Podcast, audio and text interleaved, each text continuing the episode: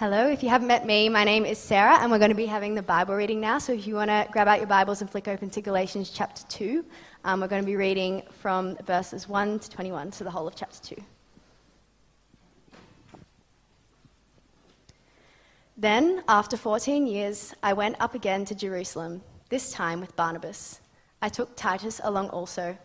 I went in response to a revelation and, meeting privately with those esteemed as leaders, I presented to them the gospel that I preach among the Gentiles. I wanted to be sure I was not running and had not been running my race in vain. Yet not even Titus, who was with me, was compelled to be circumcised, even though he was a Greek.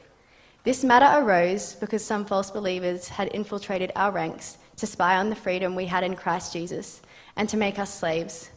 We did not give in to them for a moment so that the truth of the gospel might be preserved for you.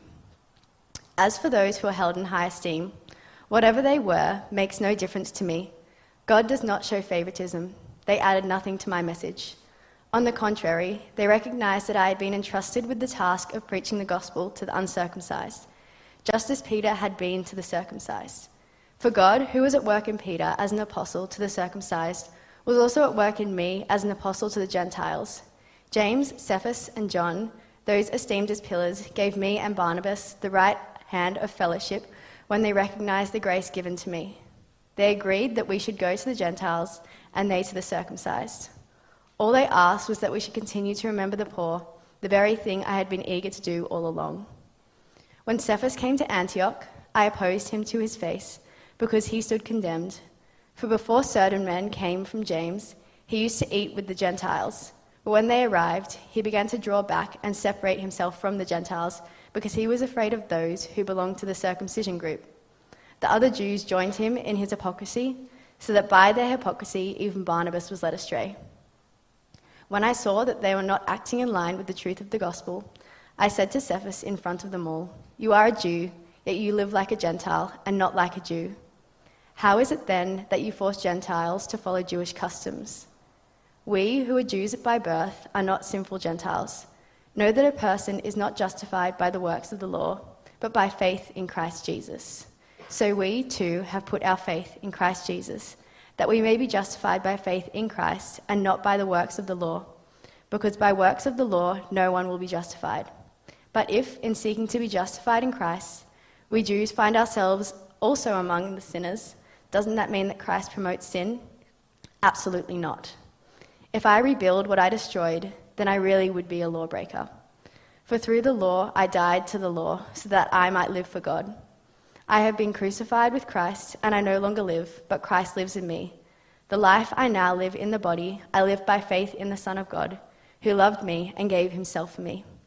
I do not set aside the grace of God, for if righteousness could be gained through the law, Christ died for nothing.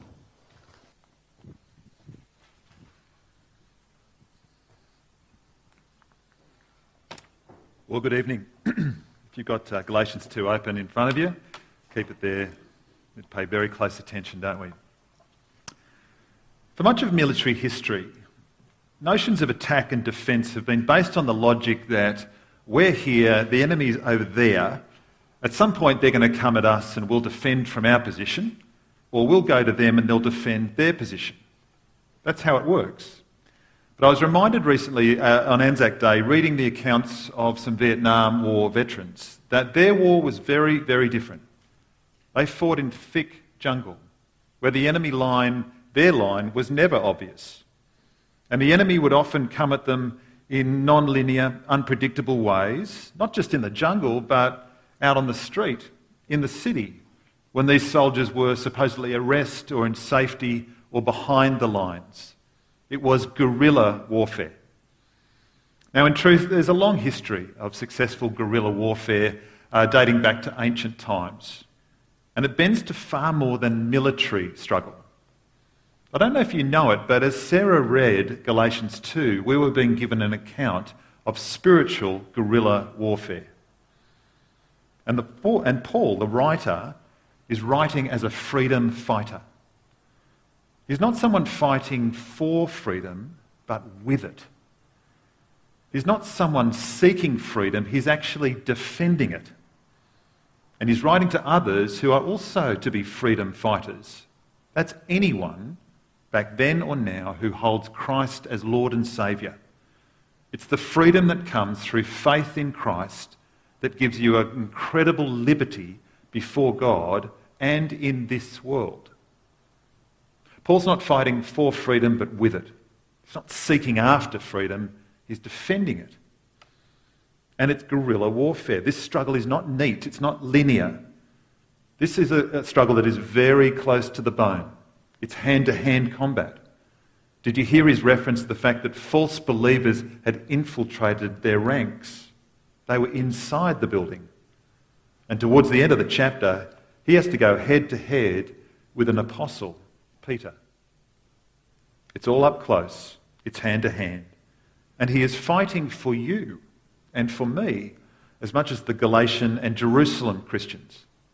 I know, and you might have felt this last week as well, when you open Galatians, you think this is all pretty local, this is pretty back then. Has this really got anything to do with me? My week, my life? Yes, it does. Paul is our apostle. This is our guy. Unless you come from a Jewish background, Paul is the apostle to the Gentiles. Now, he went to the Jews as well, but he's our guy. When he fights, it's for us now, not just back then. This battle is for our freedom. And in some ways, the letter to the Galatians is the war memorial of the New Testament. There are battles given and accounts of them all through the letters, but I think Galatians is the war memorial. It sits there amongst all of the parts of the New Testament to remind us of a time when the early church almost got it wrong when our freedom was almost lost, but it wasn't. Galatians is our war memorial. And as we step into this part of the letter, we're going to encounter two points of defense wrapped around Paul's affirmation that the gospel goes everywhere, but it's the same gospel. So we'll look at first defense, which is no circumcision, then look at one gospel, different harvest fields, and then the second defense, which is stop running back to the law. So let's look at that first one no circumcision. As we step deeper into the letter, it becomes evident that the enemies of the gospel in Galatia have been trading on their supposed links back to the Jerusalem church and its leaders. If you read Acts 15, it's evident they didn't arrive with that stamp. They weren't sent by these guys, but the Galatians couldn't have known that up front. But Paul knows that they're trading on their supposed links back there, which is why in chapter 1 we see him establish the gospel that he's preached, the authority that he bears as an apostle. It hasn't come from Jerusalem, it didn't come from men, it came direct from the living God and his Son, Jesus Christ. The Christ who met him on that Damascus road and turned a savage opponent into the first great missionary of the church. That's chapter 1. But here in chapter 2, we pick up this account. He recounts that he eventually did have substantial contact with the church in Jerusalem. Now, there's some debate over timelines and the movement of Paul, but I think it's likely that what he's responding to here is the false teachers that were described in Acts 15. It says there that certain people came down from Judea to Antioch and were teaching the, un, or teaching the believers unless you are circumcised, according to the custom taught by Moses, you cannot be saved. This brought Paul and Barnabas into sharp dispute and debate with them. Here is the fundamental perversion of the gospel the gospel of Christ, the perversion that was cursed back in chapter 1. Friends, remember that this is not a brand new religion these guys are selling, it's a perversion of the gospel of Christ. Every heresy picks and chooses, takes up bits and pieces of scripture, familiar traditions, terms that people have heard first hand, second hand, mixes it with the gospel, and ends up with something very different and very damaging. We saw that last week, didn't we, as Nigel unpacked the first chapter. That's how heresies work. That's how they operate. Unless you are circumcised, according to the custom taught by Moses, you cannot be saved. Do you hear what's being said to those Galatians and to each of us here tonight? That unless, you, you, it's basically saying you can't get to Jesus. You cannot be saved unless you step through the Jewish door and become Jewish. And not only get circumcised, but operate and live according to all that that circumcision represents a life lived in accord with the law given through Moses. And unless you do that, you are not saved. I am condemned. We are going to hell. That's what these men are teaching. How different is that to the gospel that Paul outlines in the first five verses of this letter? Now, we heard, didn't we, last week, the blunt force of Paul's anger at those men and the Galatians that were starting to swallow that rubbish. And here you can still feel the heat, can't you? Even as he recounts what happened in Jerusalem and that defense back in Antioch. Having spoken of returning to Jerusalem to check his gospel was in line with theirs, he notes this in verse 3. He says, Yet not even Titus, who was with me, was compelled to be circumcised, even though he was a Greek. This matter arose because some false believers had infiltrated our ranks to spy on the freedom we have in Christ Jesus and make us slaves. He's referring now back to the incident in Antioch. We did not give in to them for a moment so that the truth of the gospel might be preserved for you. You see, if the Galatians think that the Jerusalem church honestly believes that they need to be Jews in order to be saved, then why didn't they demand that Titus be circumcised? But they didn't, did they? No one there demanded that at all, contra the false teachers in Antioch. Paul didn't give in to them for a moment. Why does he fight so hard? Why does this matter so much? Because even though the good news of Jesus does rise up out of the Jewish nation and the scriptures given to them, even though Jesus is the Messiah long promised to Israel, the salvation that he's bringing is for all nations. We're going to see that stated explicitly next week in chapter 3. Those who would be saved, be they Jewish or Gentile, must come exactly the same way. There is a right door to step through, and it's not becoming a Jew. It is the door of faith. Faith in what Christ has done, not in what we have done. We've already sung about that tonight, haven't we? It's faith in the one, in Jesus, who has fulfilled the Mosaic customs. He's fulfilled the law in his death on the cross and his rising to new life. That's the gospel. That's the door we enter in by. Anything less or more is not the gospel. Now, no one at this church is going to push for circumcision. There are no specific food laws here. You are free to go to Macca's after this. I, of course, every Sunday night will go home to a cup of tea and nod off in front of Gardening Australia. but you're free to go to Macca's, and we are all equally saved. We are saved. I'm going to pay for that, aren't I? Um, no one here is pushing circumcision. No one here is, is stipulating certain food laws. But have we got other, more subtle, even overt additions that we have allowed to creep in.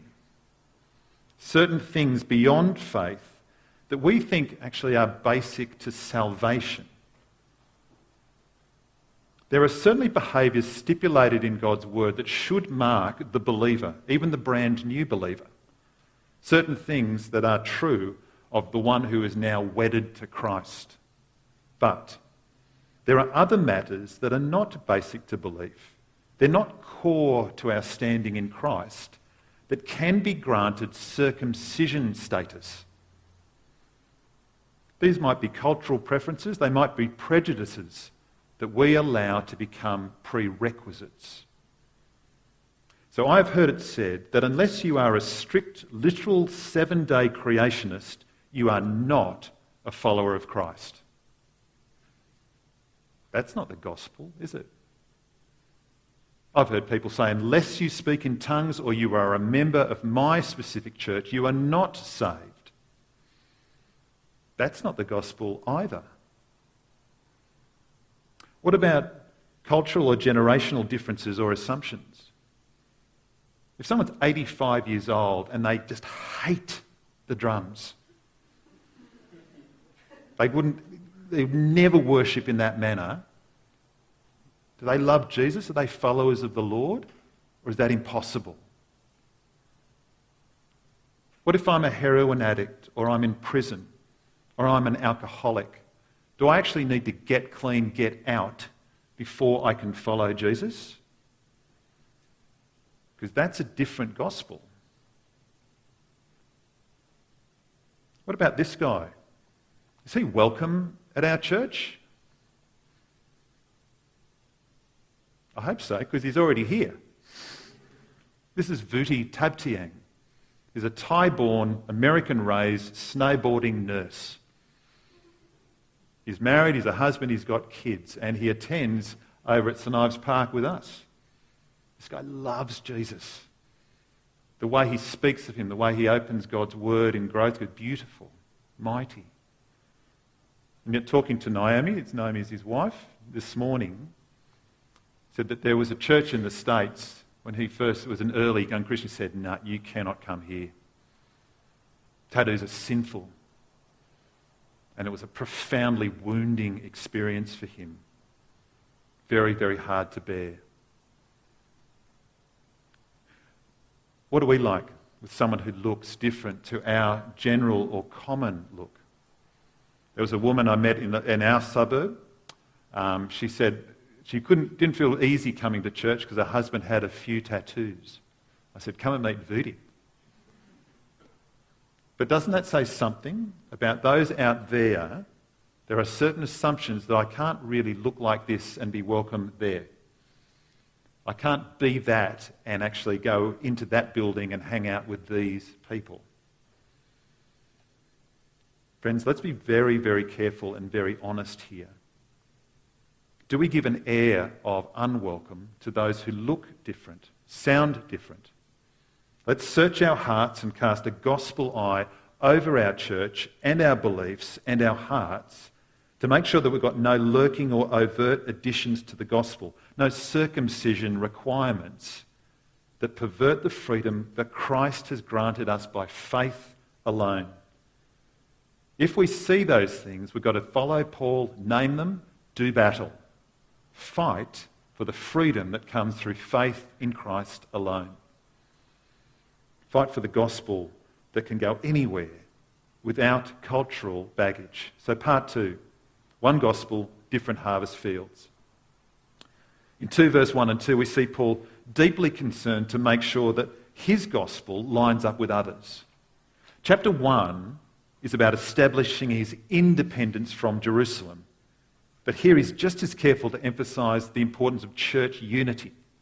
He goes to Jerusalem to make sure of it. His fear of running his race in vain is that all of these Gentile believers whom the Lord has saved maybe they won't be welcomed in Jerusalem. Maybe they'll have the door put in their face. As he notes in verses 6 and 7, that didn't happen. Those leaders added nothing to my message.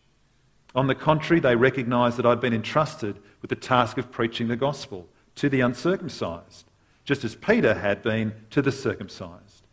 For God, who was at work in Peter as an apostle to the circumcised, was also at work in me as an apostle to the Gentiles. So here he's using uncircumcised as just code for those who are not Jewish. If the Galatian Christians have swallowed the false line that all those in Jerusalem, those apostles, were about the law, then they're just going to have to think again. They held to exactly the same gospel as Paul salvation through faith in Christ alone. It was just that it was going out to different people. It was going into different harvest fields, and some of those fields were so, so different to the ones in which Paul and the apostles had grown up in. It's hard for us to imagine just how split and tribalized the ancient world was. The brilliant thing is that the gospel once it's stripped of its cultural necessities, the things that we might add to it, it is perfectly designed to land in any context, every context, and do its great saving work if God should choose to use it in that way. That way, we've got immense liberty to take the gospel wherever we are, whatever our context, be it uni or work or home, wherever. We do so in faith, we do it bearing a very great responsibility, and we do it sensitively. It's faith, isn't it, that God can reveal himself to anyone and save them, whatever their background. It's also the responsibility to share the gospel, including its Jewish roots, in the long story of Scripture, i.e., exactly what Paul's doing in Galatians, but also sensitive to the person's background and situation. I think this is the tension that we face here, isn't it? That we are creatures of habit. We do attach all sorts of things to our worship of God. There's a certain way we do things here at St Ives. But at some point, if we go elsewhere and they do things differently, is it wrapped around the same gospel? Then brilliant. Let them do it. Let us be sensitive to that context. We must be so careful we're not adding to the gospel certain things that we do culturally that we somehow think are basic to salvation. Speaking to Garbo Chan this week about the Mandarin ministry, she said one of the biggest challenges was going in with, almost, with no presumptions about what this newcomer knows. She is regularly encountering people who have no Christian heritage at all.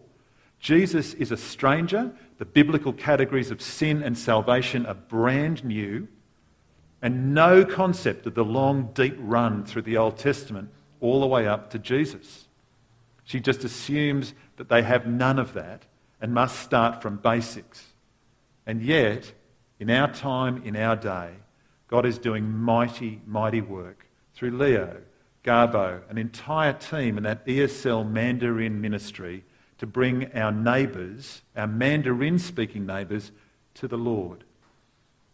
They're operating with faith, taking seriously their responsibility and being very sensitive. And the Lord's honouring that in our time. This is our church. This is our story in this generation. Friends, we must be very, very careful, like Paul with the Galatians, to treasure and to guard and to nurture these young brothers and sisters in the faith. Part of what made the Galatians so vulnerable is that they did not grow up with a Jewish heritage. They didn't know God's word. So these guys show up talking in terms that sound very authoritative. It's certainly back there in the scriptures. They sound impressive, and some of the Galatians started to swallow what was a false gospel. They were vulnerable, just as our younger brothers and sisters in the faith are as well, because they don't have the background. Like Paul, let's treasure them, guard them, nurture them into maturity. Because as we see in what follows, those who are false but sound impressive can be a very damaging presence to even seasoned believers, including an apostle who knew Jesus personally, and that's Peter. So, last part. Defense number two don't run back to the law. I mentioned at the start, this is you know, spiritual guerrilla warfare. It easily becomes intensely personal in hand to hand combat. And Paul's second defense is one of the great crises of the early church. It's the sort of incident, if you were a PR firm, you'd say, bury this, just wipe it from the slate. But God, through Paul, made sure this was never forgotten. This was inscribed in Scripture.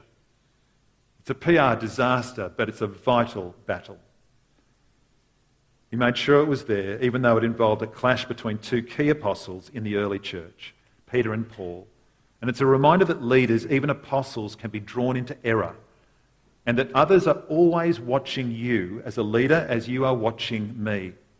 You leading kids or youth, they are always, always watching as you have every reason to watch me. And this is a reminder leaders can get it wrong. Our presence can be a blessing, but it can be an immense burden and damaging. Let's pay close attention. This battle matters. When Cephas, that's Peter, came to Antioch, I opposed him to his face because he stood condemned. For before certain men came from James, he used to eat with the Gentiles.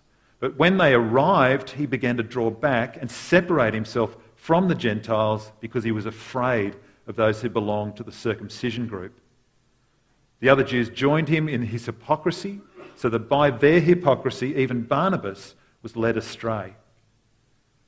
See, Peter began in line with the gospel that liberates all believers to eat together, irrespective of their background. This was, this was revolutionary. This was highly provocative behaviour in an ancient, tribalised, separated world. Even today, that each of us would we'd have Jewish neighbours who, as friendly as they are, they won't invite us into their house. They cannot, in good conscience, sit at a table and eat with us. This was so true of the ancient world. In Mark 7, Jesus had declared all foods acceptable, marking the fact that the strict food laws that God had instituted in the law had done their job, their time had come, and now it was over. And in Christ, an entirely new table was being set that everyone was welcome at, Jew and Gentile, eating together as one. And that was confirmed in Acts 10, where Peter has this amazing vision of animals coming down and he's told, kill, eat, enjoy. God is opening up the table for all to be seated together in fellowship, the sort of fellowship that Peter was having with Jews and Gentiles in Antioch until these guys showed up. They arrived from Jerusalem clearly disapproving, thinking that behaviour is sinful, and Peter, all too human, pulled back. He was afraid of what they thought. He drew back, and others started to follow his example. So, friends, never believe the lie that peer pressure somehow dies off when you've done the HSC. It doesn't. It keeps going. We are all vulnerable to it. At some point, we'll be more concerned with the approval of certain men or women rather than the Lord. Paul spotted it back then and the damage that it was doing. It was so serious, he opposed Peter publicly because he stood condemned by his own hypocrisy. He and the others were at this moment worse than the false teachers because they were preaching something but doing the opposite. That's something God hates. He hates that because it's so foreign to who He is. His word, His actions, His character always work as one. And that must be true of us, particularly as leaders. And as the circumcision issue, the danger was profound. Peter's example was forcing Gentile believers to start to think, oh, we've, got to, we've got to be Jewish. I've got to be Jewish in the way I live in order to live out my faith. In verse 15, Paul makes clear the advantage that he and Peter had as Jewish background men. Their advantage was not that they had the law, it was that unlike the Gentile crew who had no idea, he and Peter, they knew from hard experience the law doesn't save. They know it. Only Jesus does. Verse 15 We who are Jews by birth and not sinful Gentiles know that a person is not justified by the works of the law, but by faith in Jesus Christ. To be justified is to be declared right, in this case, in front of the living God who sees everything, the holy God, the judge of all. That's what justification means in this context. Our only hope of that lies in Jesus. That he has done all that's necessary for us to be forgiven, set free to live, not against God, but with him as Lord. Peter knows that. But right now, he's caught out trying to rebuild the old structure in order to avoid criticism from these men. Whereas in reality, he's profoundly offending God. See, anyone who does that is a real lawbreaker, breaking the law of grace, if you want to put it that way. Paul is saying here stop mucking about with the law. Stop running back to the law. The law, as a means of relating to God, it's done, it's finished. It had its time, and that time is over. We'll see that later in the letter. Don't you realize the profound change in identity and life that we now have in Jesus. Don't run back there. Look at what we have now.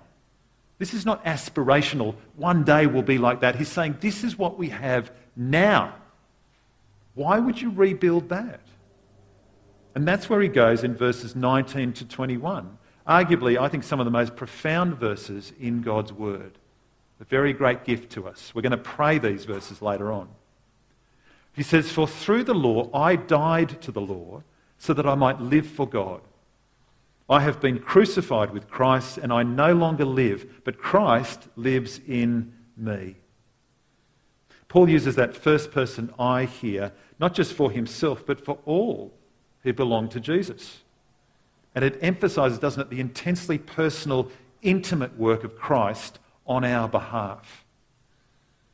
Death to the law means Lord has no longer any claim over the person. It no longer has any power to condemn. And that happens through the death of Christ. It's his death, or it's our death to the law through the law. Referring to the fact that Jesus willingly allows himself to be condemned under the law. The guns are turned on him and just fired away until he is dead. He who, as we're told in chapter 1, gave himself for our sins. Also, that we can live for God, forgiven, justified, made right. To say, as Paul does there, I have been crucified with Christ, it means that I see in the cross the Son of God taking my sinful, rebellious, filthy old self down, down, down to death. Until the cost of that sin is paid. It's done, it's buried, it's finished. And the Christ who lives in me is the living Lord who not only identifies with us, not just in the cross, but what comes next. Not only identifies with us, but chooses to live in us by his Holy Spirit. That's what we've got to look forward to in the chapters that come. The Spirit who features so large in Galatians. We need to be careful here. When we place our faith in the Christ who's done this for us, it doesn't mean that we somehow cease to exist. When we're saying that Christ is Christ who lives in me. It doesn't mean we cease to exist as individuals or we lose our identity. It's actually quite the opposite. We are those who've died to the old, independent, sinful, rebellious life and have been spiritually raised to now live by faith with God. Live in that deepening dependence in the Lord for which we were made. Do you know that's basic to your design? To walk daily, to go out tonight, to go to bed, wake up in the morning, and walk with the one who made you in intimate, deepening dependence. That's what's being described here. Does that describe your life and mine? The life I now live in the body, I live by faith in the Son of God who loved me and gave himself for me. Here is that intimate freedom with God that's worth fighting for. Here is that richness of relationship that must be guarded. That's why Paul shuts the door on the circumcises. He publicly rebukes Peter. I'm not going to have anything less than that rich relationship. You are not going to mess with what Christ has done for me. Every move back to the law, every hope that we can be right with God by some other means is to treat that sacrifice like dirt. Paul won't do it. We must not do it. I do not set aside the grace of God. For if righteousness could be gained through the law, Christ died for nothing. Friends, treasure the cross of Christ. Drink deeply of these truths. Keep growing in that grace. Well, in conclusion, I mentioned at the start that Galatians operates like the war memorial of the New Testament. When I'm alert, I'm not just sort of racing past the various memorials that we've got in this suburb or the bigger ones in town or elsewhere, and I stop and I bother to look at the names, you can't but be awed, can you? and thankful for those who fought and died so that we do enjoy the sort of liberties that mark this country. But there's a second question, isn't there? Do you ask it? I do. Wonder how I would go in battle. How would I go in war? I hope I never have to answer that question. But when it comes to spiritual warfare, to the guerrilla battle that we see here, it's not an abstract question. Each of us must follow Paul's lead and stand up and do battle for the gospel. We must learn to defend it wherever we see it threatened or perverted. Let's learn from Paul to cast an honest gospel eye over our hearts and our church life and make sure that none of our cultural preferences have quietly become prerequisites for salvation. That none of the things that we kind of prefer have suddenly become a basic door to welcome here and welcome before God. Let's be careful. And where we spot them, name them, do battle. Do battle for that gospel that lands in the same way in all places, with that same message of hope, ready to meet that culture, ready to go with faith and responsibility and sensitivity. That's the gospel that we bear. That's the gospel we're celebrating tonight. Well, why don't we close by picking up our cards and saying the prayer that's on the, uh, the card here. I encourage you to pray this this week, but let's pray it together tonight. Heavenly Father, thank you for sending Jesus to save both Jews and Gentiles. We have been crucified with Christ, and it's no longer we who live, but Christ who lives in us. We now live by faith in your Son, who loved us and gave himself for us. Please give us the courage to defend the gospel and stand firm in the grace given to us in Christ. Amen. Let's sing. All right, guys, we've got time for some Q and A with James Gardening Australia Macbeth. Uh, James, before we get stuck in, I thought it'd just be really good to ask you the same question that you've encouraged us to ask one another. So, how has Jesus' death on the cross. Sorry, I scratched my face. Anyway, how has Jesus' death on the cross changed your life? Just briefly. Um, I think that, that my answer is a progressive one. I am growing into a deeper and deeper understanding of what's happened there. I, the cross shows me just how fatal my sin is. It, it kills. It's it's that serious. So the cross uh, increasingly grieves me for my own sin, but at the same time, I just deepen in wonder. Like that, the, a God who would do that for me, that, that blows my mind. Like so, so it's equal measure grief and then wonder at His grace. It's really yeah. exciting. Thanks for sharing. Yeah. Uh, we've got quite a few questions on the Slido. Um, question that I had this week is asked by someone, so that's great. Why does the letter refer to Cephas and Peter? Are they the same person? And do you have an answer? They are the same, and it's an intriguing question. We, we can't really answer that. I wonder if in the day uh, those names were interchangeable. I mean, um, yeah, I, I, don't actually have, a, have an answer for that. Um, it's, a curious, it's just a curious anomaly of this particular letter. Uh, it may have been that he might have been known in certain quarters of the church by that name more so than Peter. Um, but yeah, it's an interesting one, but I don't have an answer. Yeah, excellent. Thanks, James. Um, quite a few very good questions, quite a few highly voted questions. We'll try and um, pick some of these.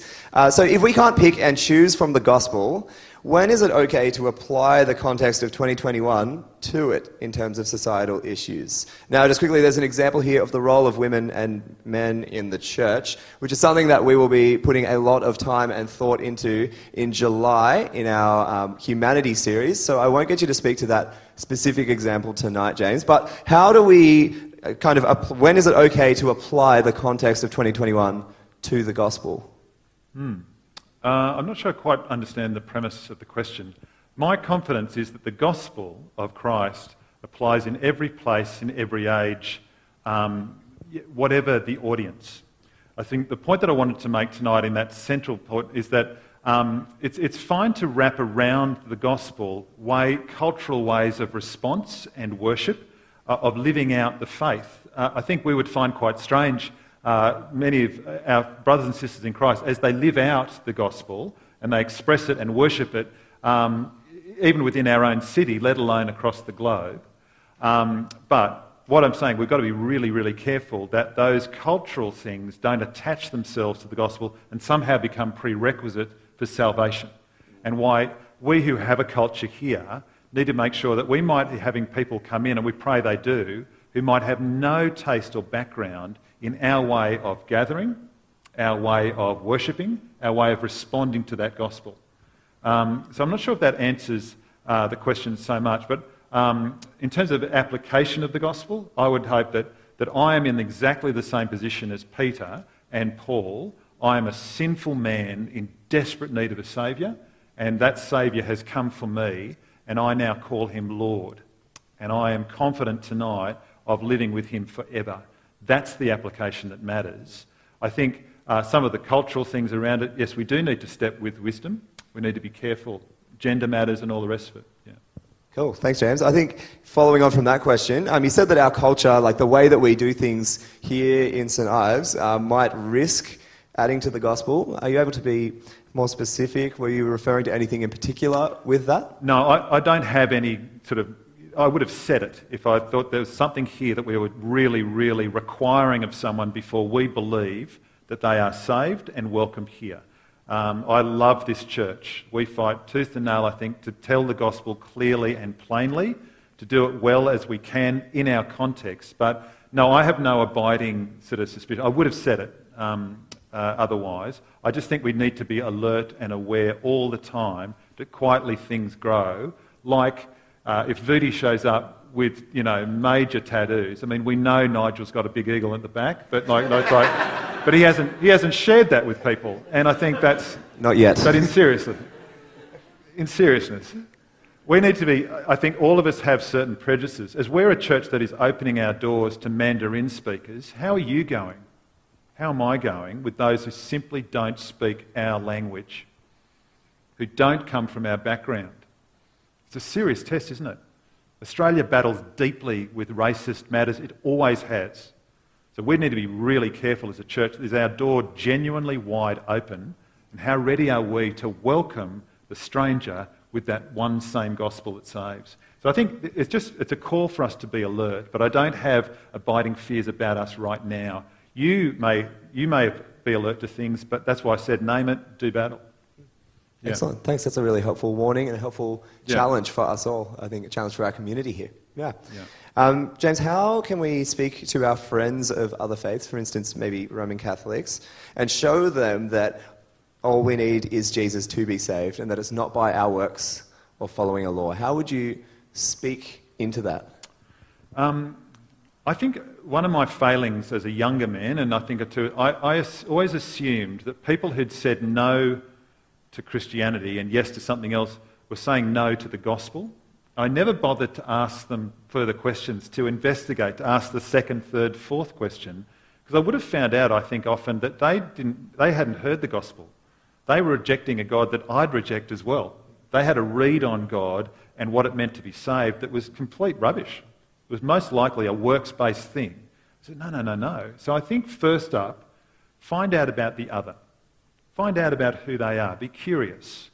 Mind them for all they're worth and walk alongside them. Um, I mean, spend some time this week if you've got a chance, as well as Galatians, in 1 Corinthians 9 and 10, uh, in Romans 14. Uh, it, it, they're, they're, chapters about being elastic for Christ, about being, uh, being able to move and come alongside someone in their context without compromising the gospel. Paul says, I, in order to reach the weak, I became weak in order to reach the Jewish people, I became as someone under the law, even though I'm not under the law. To reach the uncircumcised, I, I became like one who was not under the law, whereas in fact I'm under the law of Christ. That is grace. So he's talking about moving deliberately, sensitively into the context of your friend. Um, whatever belief they might have, listen, draw them out, but always go in with faith. God knows your friend, knows your family member inside out. They're no mystery. Ask that you might be as a living sacrifice in His hands. Then, when the chance comes, when the opportunity arises, speak, but also act.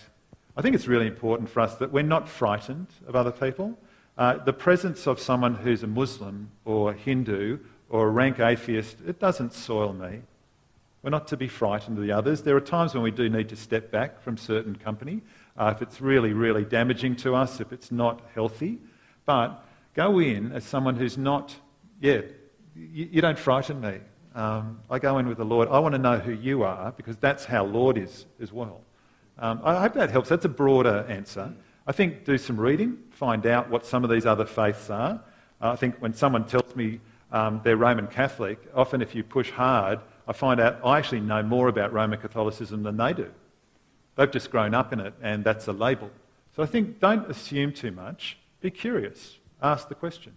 Yeah. yeah, and I think the rest of our Galatians series will help with that as well. I know we're mm. going to be looking at Galatians 3 next week, which will yeah. be excellent for understanding being saved by our faith and not by our works, which will be wonderful. Yeah. I think, too, just to add to that, and you'll see one of the questions in the growth group studies. I think we have a habit, particularly in Sydney, of talking about the Lord in forensic terms. Now, I've done that tonight. This is justification, redemption, forgiveness, uh, being set right. They're, they're legal terms that are biblical and right. I want to encourage us to talk more and more about God in relational terms. When you're talking about being saved, talk about the fact that God's my Father. Jesus is my Lord. That carries immense weight. It's not just a legal transaction, it's an entirely new relationship. That's why Paul's so pumped at the end of chapter 2.